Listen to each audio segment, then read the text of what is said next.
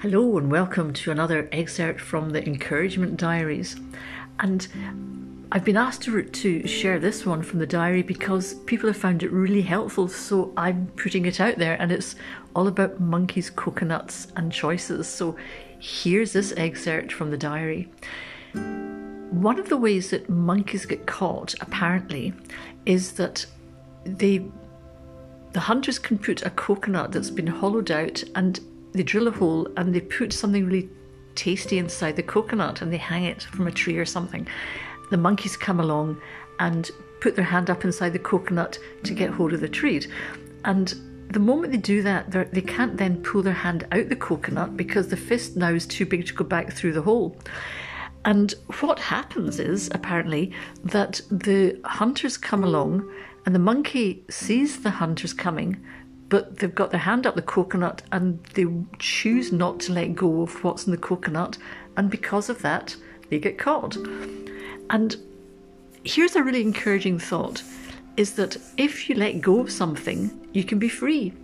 And I think for many many of us, there are things that happen in our lives, whether it's a, a conflict situation with somebody, or it's a place where we've been hurt in the past, or um, just a memory. There's all sorts of things that have associated painful memories, and we hold on to it. It could be an attitude towards somebody at work. It could be just a whatever it is.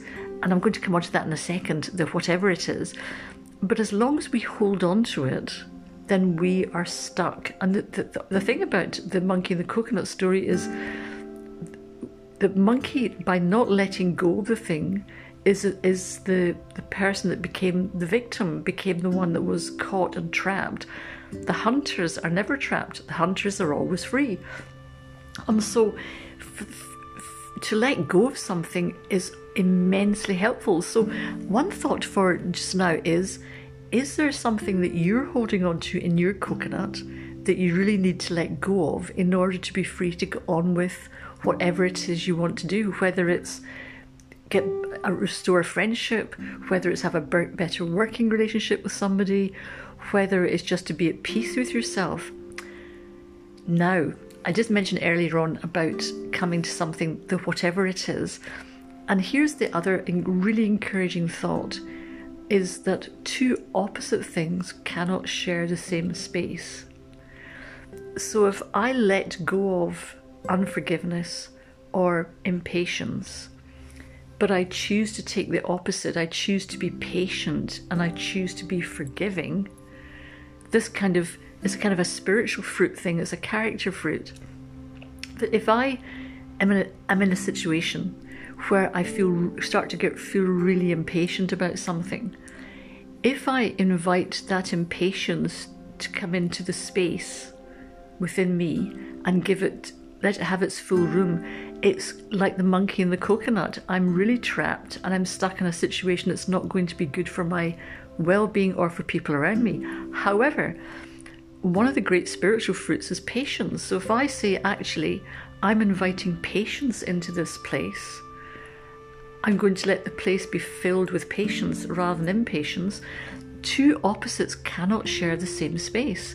So if I make a really good choice and say I'm going to choose that which gives me life, that which gives me freedom, which is the patience, the kindness, the self control, the forgiveness, whatever it is, then if I do that, I automatically bin out the other stuff.